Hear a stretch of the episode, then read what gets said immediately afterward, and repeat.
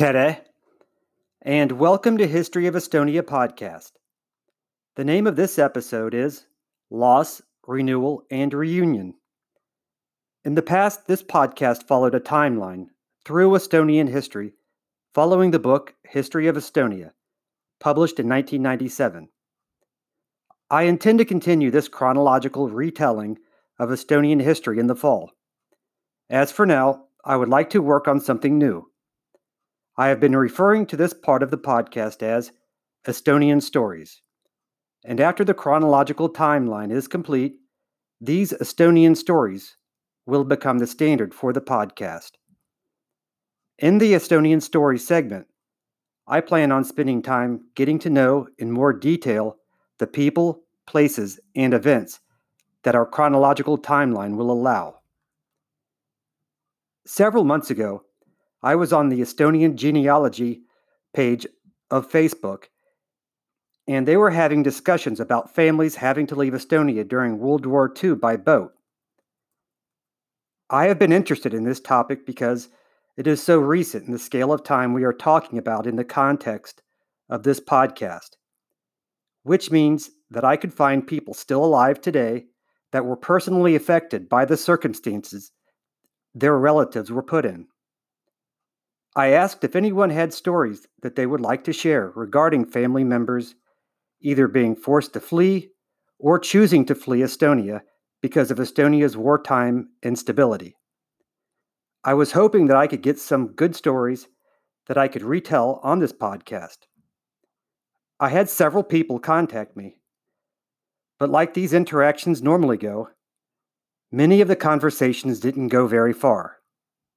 One did, however.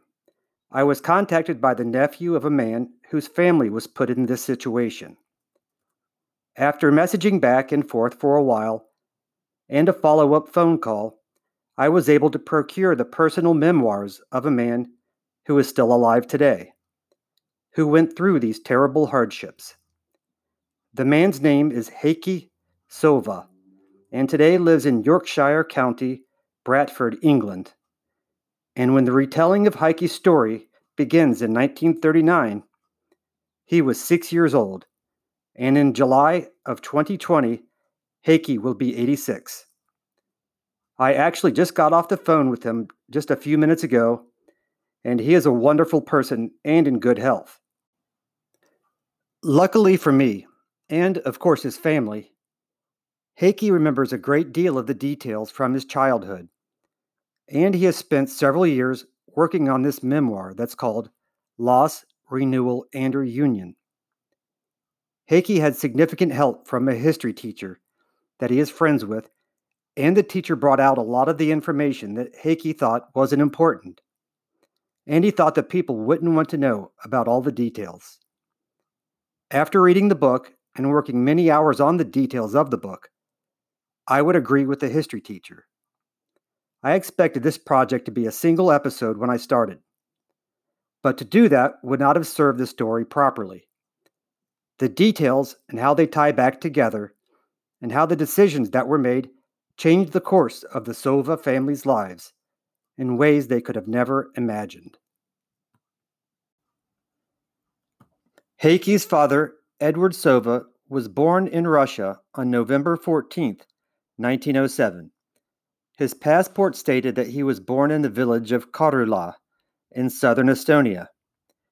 Edward's father, Jacob, was born and raised on a farm in southern Estonia, 30 kilometers from Valga. On this farm, Jacob met his future wife, Magdalena. Unfortunately, Jacob was just a poor farmhand, and Magdalena was the daughter of a prominent farmer, and her father didn't approve of Jacob's and Magdalena's relationship.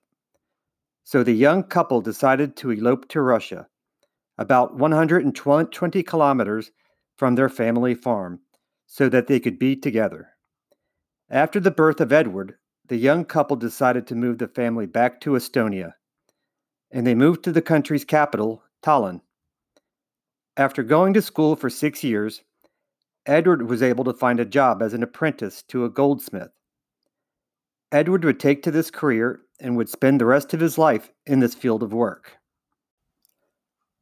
Heikki Sova, the author of this book, and whose eyes most of the story was witnessed, was born in Tallinn on July 22, 1934, to his father Edward and his mother Jadwiga. Heikki was born in a tumultuous time. Estonia had recently fought for and won its independence from the Soviet Union. When Heikki was a young boy, his neighborhood in Tallinn seemed like a wonderful and peaceful place to grow up. His memories go back as far as 1938, when he was four years old. Across the street from their wooden house on Kanikese Tänav, which is still standing today, lived Auntie Manya, Jadwiga's sister, and her husband Efka, who made his living as an architect and was also a prestigious Estonian Greco Roman wrestler. Manya reportedly lavished Heikki with love, and quite possibly more than one normally would, because of the fact that she lost two children and was unable to have her own. So she always was eager to show affection and share candy with Heikki. For the most part, I think it is safe for me to say that Heikki's early childhood was a good one. He had loving parents and a good support structure around him. He had to walk a long ways to school, and his shoes would get worn out, and he wouldn't be able to attend school for a couple days until his shoes were repaired. He had a cute stuffed bear that he would like to drag around, and he is actually pictured in the book with this bear. His mother, Jadwiga, always wanted her child to look proper, and on picture day, she always was able to somehow strategically place Heikki so that he was looking good in the front and center of all class photos. This point is demonstrated many times in the book because somehow Jadwiga was always able to save a remarkable amount of their family heirlooms in their harrowing journeys to come. Tallinn in this period had many trendy coffee houses, restaurants, and cinemas, and Manya and Jadwiga would take Heikki out on pleasant strolls in Tallinn, stopping into local shops and visiting friends and grabbing a bite to eat. In the summer months between June and August, Jadwiga and Heikki would rent a room in a farmhouse outside of Tallinn and live there by themselves during the week. But on the weekends, Edward would join them, and he and Heikki would spend their days laying by the stream fishing, which was, Ed, which was Edward's favorite hobby. To get to know the family's struggles and how they were able to manage their future difficulties, it is important to more properly introduce Jadwiga, Heikki's mother. Jadwiga was born in Poland, but her two sisters were born in St. Petersburg before the family ended up in southern Estonia, where Jadwiga and Edward became acquainted. Jadwiga came from a rather poor background, but she always went out of her way to make sure that her children, first and foremost, looked proper. She was a loving person, but was very strict, and things needed to be done by her terms. She always approached the work she set out to do with dignity and to do the best of her ability, and these were the values that she tried to pass on to her children. When Heikki was out in the evening, evening playing with his friends, his mother would always take his dinner out to him, and he had his own dining set with animals painted on the plates. On occasions when Heikki was too busy playing to sit down and eat, Jadwiga would lower down sandwiches from the third floor window tied to a string. Whenever it would rain hard, the streets in front of Heikki's house would flood, and Heikki and his friends would take scraps from the local construction site and make homemade boats and float around on the flooded streets of Tallinn. The Christmas of 1939 was the last Christmas that the Sova family would be together. The six year old Heikki recalls that Christmas with clarity. Heikki remembers that his father Edward had dressed up as Santa Claus to deliver the Christmas presents to the extended family. There was a problem, though. Heikki recognized his father, and when he shared the fact with his grandfather Jacob, Jacob covered for Edward and made up an excuse for Edward being missing, and he informed Heikki that Edward had run out to get beer for the party which was a nice cover. When Christmas was over, it was young Heikki's job to take a small wood saw and chop up the tree into small pieces to dispose of in the stove. On a side note, this is still the same way we dispose of our Christmas tree when I visit Estonia every December. In the family's last summer together, they spent it in a rented room in the village of Klooga in Harju County. There, Jadwiga and Heikki would spend the weeks alone, and Edward would go and meet up with the family on weekends, and they would have their friends and family visit and go swimming in the nearby lake, which Heikki liked to swim in most when it was raining, as it made the water feel warm. It was at this same lake that Heikki almost drowned when his cousin, who was practicing his life saving skills, pushed him off a short wooden jetty into deep water. His cousin expected Heikki to surface, and this was when he was to be saved. Unfortunately, Heikki did not surface, and his cousin had to call for help, and the adults came to rescue, and Heikki was eventually saved. But from this point on, Heikki was deeply afraid of the water.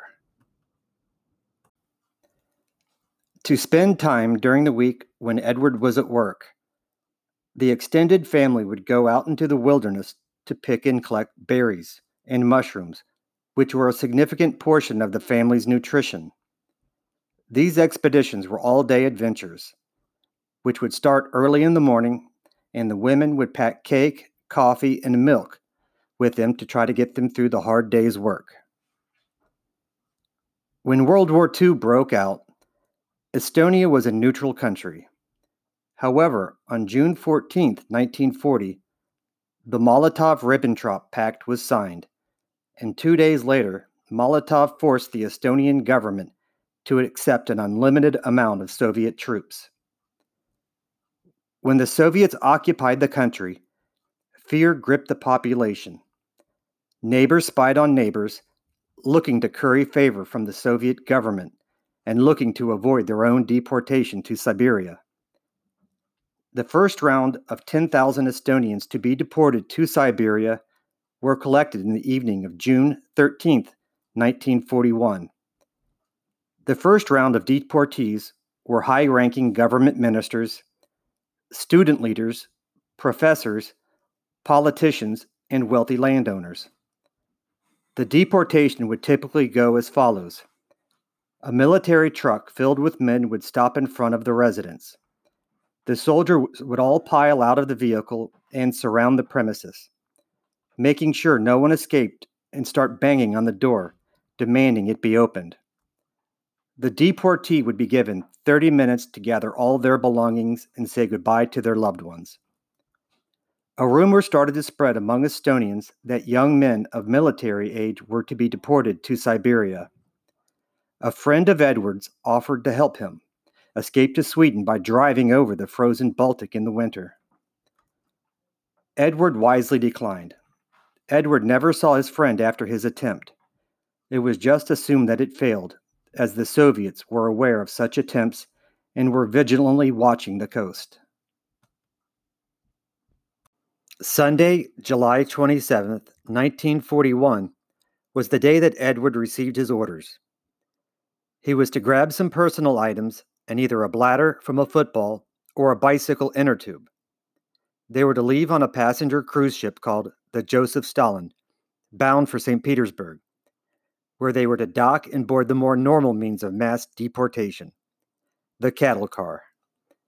The Joseph Stalin didn't have enough lifeboats, so the football bladder was supposed to act as a life preserver in the event that it was hit by a German or Finnish mine and the ship sank. In the morning at around nine, Edward stood at the front door and gave Heikki a very long and strong hug and asked Heikki to be good to your mother and help her. Those words affected Heikki for the rest of his life, and he would try to live up to them. Edward then hugged the then pregnant Jadwiga, and that was it. He left for the Hippodrome, which was the gathering point for the deportations. In all, about 32,000 gathered at the Hippodrome for deportation. Not all were to travel on, on the Joseph Stalin. Many were to leave by rail. Edward did not want his family at the harbor to see him off, as he thought it would be less emotional for the family. Of course, though, Jadwiga resisted, and together with Heikki, they made their way to the harbor to see the ship off, and hopefully to see Edward one last time. Edward kept a diary from the time he, he was deported, and many years later, this diary was handed over to Heikki. His first entry was made on the evening of his departure. I am feeling very low. It is departure day from Tallinn. Many people were gathered at the harbor to see away their loved ones. One young lady, who was nicknamed the Angel, swam back and forth to the Joseph Stalin, delivering notes to the desperate people who were looking for some hope. Heikki and Jadwiga tried desperately to catch a glimpse of Edward, but they were unable to see him, and eventually Jadwiga, tired from the stress and walking a great distance, decided to leave. That evening, Jadwiga spent the whole night weeping. It must have been a terrible burden. She was now left with a seven year old son with another child on the way. What would the future hold? How would they survive? These were some of the thoughts that must have been going through her mind. It was very quiet that night, with only the noise of a barking dog in the distance to keep them company. From this point, Edward's story is recorded in his diary, which he only wrote in sporadically, and is where I will get information from his time in exile. What was unknown to the Sovas at the time was that the Germans had already entered southern Estonia and were driving north, and within a month Tallinn was encircled by the German army. On Monday, July 28, 1941, Edward wrote in his diary, Day 2, midnight to 1:30 a.m. We boarded a ship, the Joseph Stalin. It is a big ship full of men. It is like an ant's nest. I am at the very bottom of the ship, 20 meters down. At 4 a.m., ship leaves for sea. I did not sleep at all last night. Ten o'clock in the evening, we reached the city of Krone. Ship dropped anchor. I am riding home. Efka and I finally got to sleep at midnight. I have lost my soap and toothbrush. Tuesday, July 29th, 1941, day 3. It is 5:30 a.m. We are moving past the city of Krone. We have stopped in some canal. Leningrad, 10 o'clock in the morning. In the afternoon, one section of men is taken off ship. Rest of us remain on ship. Played cards, 180 rubles, going to sleep at 2 a.m. In 1941, Jadwiga got a job at a match factory to help make ends meet. This left Heikki unsupervised all day long, and he went about looking for things to get into, as most curious little boys would. He ended up discovering a Russian motor pool, and the soldiers saw Heikki loitering about and were nice to him, and gave him some sweets and tried to de- teach him to dance in the Russian Cossack style, which of course Heikki wasn't quite strong enough for. Later, when he went home, the smell of diesel saturated Heikki's clothing, and he could not hide his adventures from his mother. The smell of diesel would always take him back to this motor pool and the Russian soldiers for the rest of his life. Heikki would also try to make some extra money while his mother was at work. The hayfields of Tallinn produced beautiful posies in the spring, and Heikki would walk around the muddy fields picking flowers and later sell them to his neighbor. In July 27, 1941, Edward was deported. By July 7th, three weeks prior to his departure, the Germans had already invaded Estonian territory.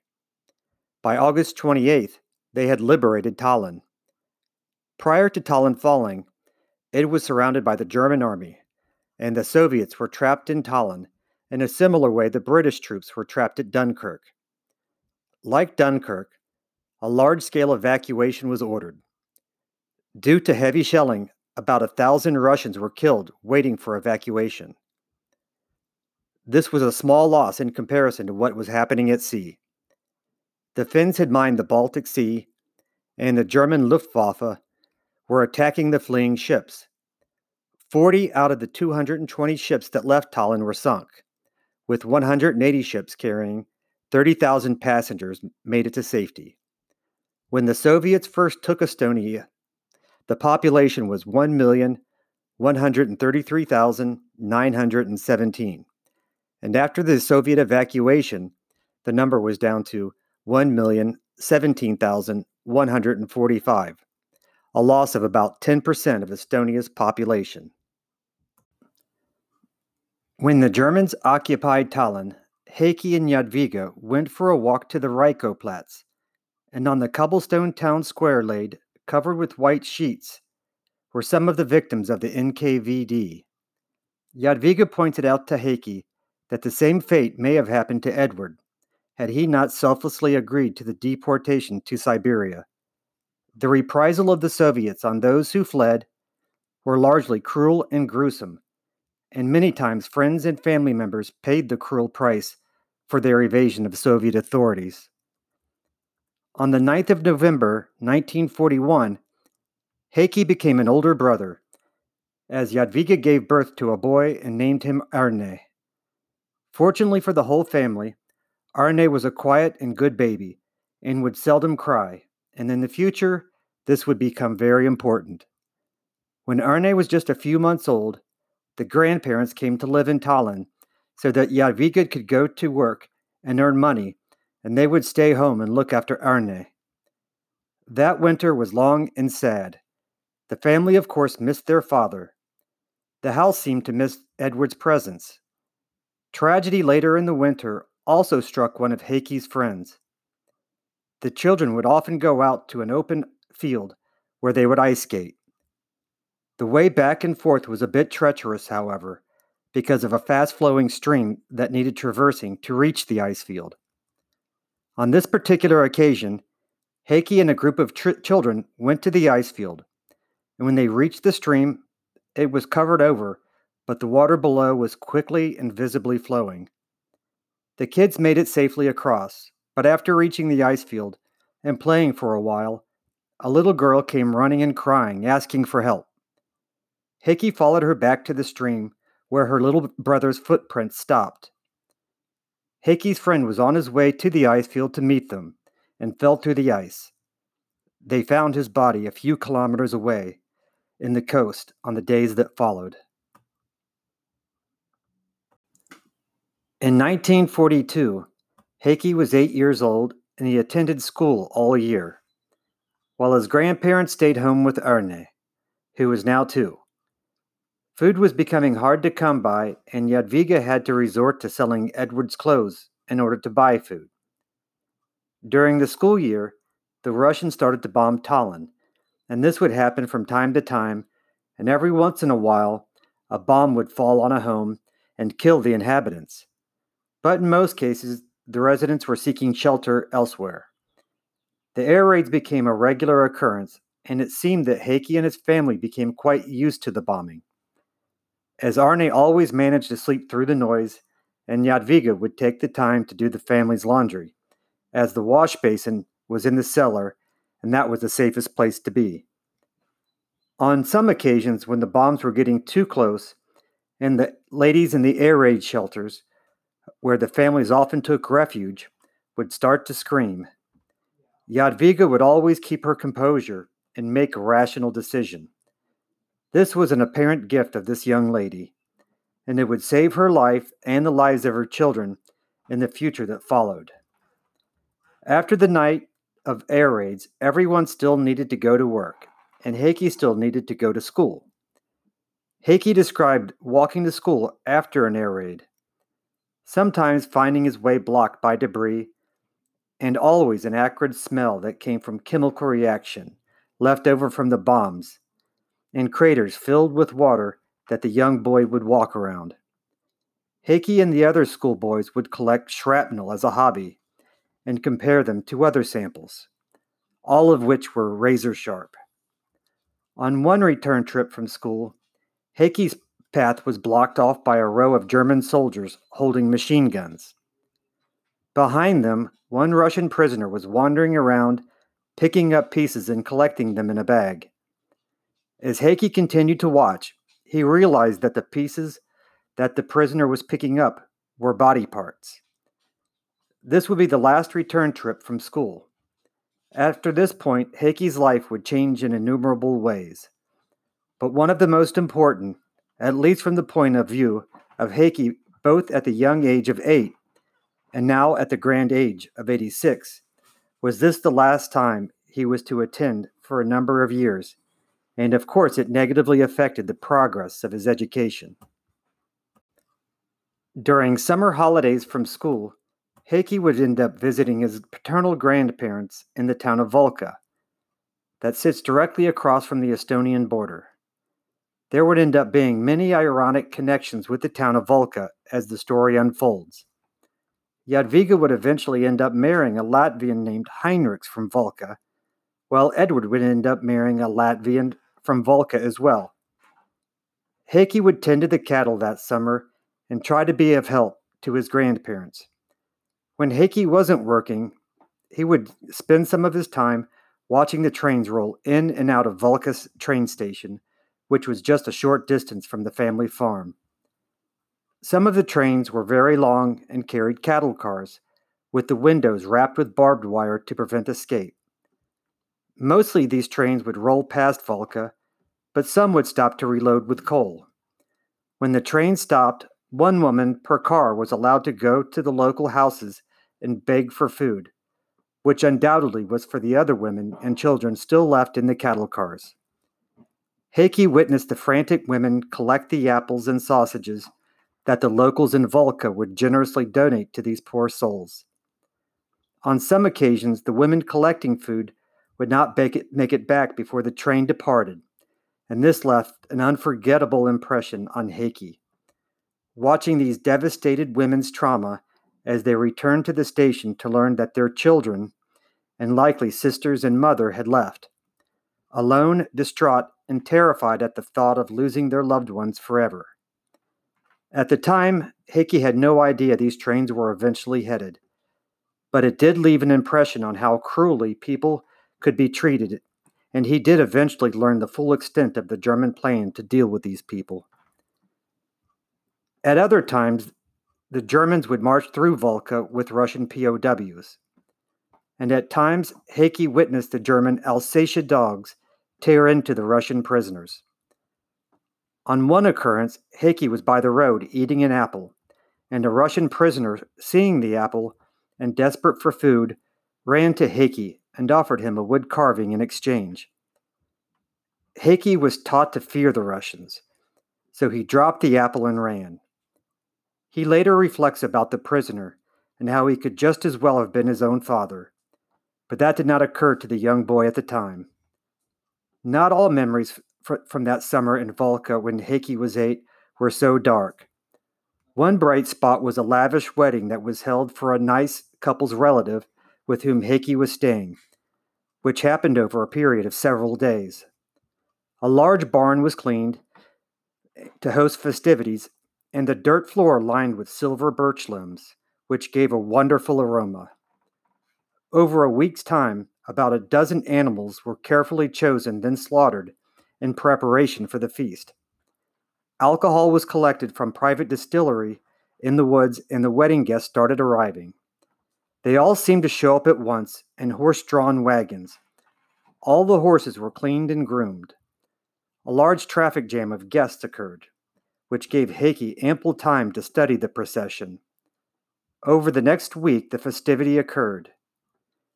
By the end, the guests seemed exhausted to Heikki from the lack of sleep and drink, and he left the wedding festivities two days early because of a fight and a shooting incident in which the police were called.